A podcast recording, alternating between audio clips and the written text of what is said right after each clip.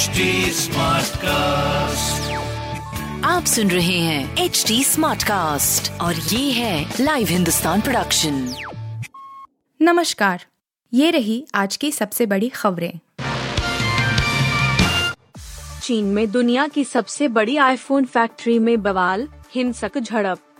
चीन के झोंगझो शहर में स्थिति दुनिया की सबसे बड़ी आईफोन आईफोन फैक्ट्री के बाहर बुधवार को जमकर बवाल हुआ है। कई हफ़्ते से कोरोना प्रतिबंधों का सामना कर रहे फैक्ट्री के कर्मचारी बुधवार को बैरिकेड्स तोड़कर परिसर से भागने लगे। इस बीच वहाँ तैनात सुरक्षा कर्मियों के बीच हिंसक झड़प भी देखने को मिली है। परिसर से भाग रहे कर्मचारियों को पीटा भी गया है और कुछ को हिरासत में भी रखा गया है। ईडब्ल्यूएस कोटे पर अभी थमी नहीं कानूनी जंग, सुप्रीम कोर्ट में कांग्रेस नेता की याचिका। सुप्रीम कोर्ट ने आर्थिक आधार पर 10 फ़ीसदी आरक्षण को लेकर केंद्र सरकार के फैसले को बरकरार रखा था। अब मध्य प्रदेश के कांग्रेस नेता ने इस फैसले के खिलाफ रिव्यू पिटिशन फ़ाइल की है। बता दें कि कांग्रेस ने पहले भी सुप्रीम कोर्ट के फैसले पर साफ़ सहमति या असहमत नहीं जताई थी। मध्य प्रदेश की कांग्रेस नेता डॉक्टर जया ठाकुर ने सुप्रीम कोर्ट में समीक्षा याचिका दायर की है। इससे पहले कांग्रेस नेता उदित राज भी इस फैसले का विरोध कर चुके हैं। क्या इसी ले सकता है पीएम पर एक्शन? सुप्रीम कोर्ट ने क्यों उठाया यह सवाल? देश में चुनाव सुधार को लेकर सुप्रीम कोर्ट में दिलचस्प बहस देखने को मिली है।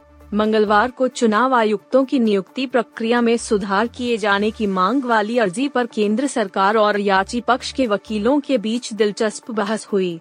इस दौरान पाँच जजों वाली बेंच के सदस्य जस्टिस केम जोसेफ ने चुनाव आयुक्तों की नियुक्ति प्रक्रिया पर सवाल खड़े कर दिए।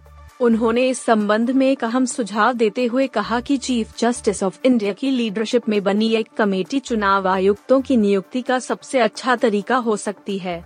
उन्होंने चुनाव आयुक्तों की नियुक्ति से जुड़ी अर्जियों पर सुनवाई करते हुए यह बात कही।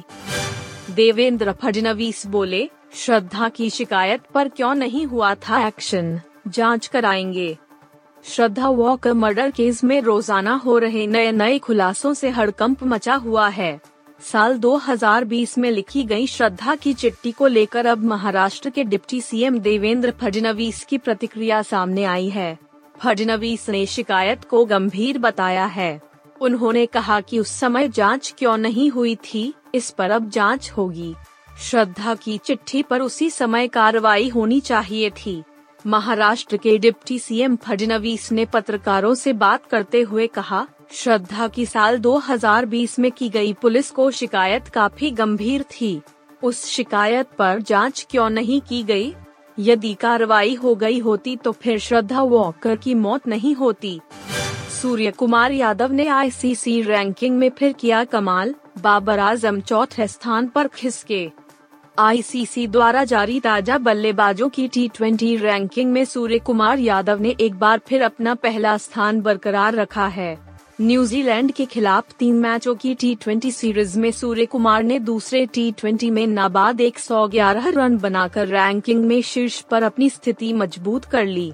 सूर्य कुमार ने सीरीज़ में दमदार प्रदर्शन की बदौलत 31 रेटिंग अंक प्राप्त किए हैं और अब उनके 890 अंक है।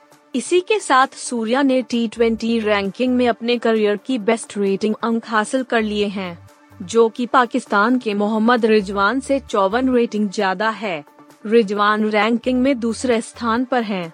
वहीं इस सीरीज़ में टीम इंडिया का नेतृत्व करने वाले हार्दिक पांड्या की बल्लेबाजी रैंकिंग में शीर्ष 50 में एंट्री हुई है। आप सुन रहे थे हिंदुस्तान का डेली न्यूज़ रैप जो एच टी स्मार्ट कास्ट की एक बीटा संस्करण का हिस्सा है। आप हमें फेसबुक ट्विटर और इंस्टाग्राम पे एट एच टी या podcasts@hindustantimes.com पर ईमेल के द्वारा सुझाव दे सकते हैं।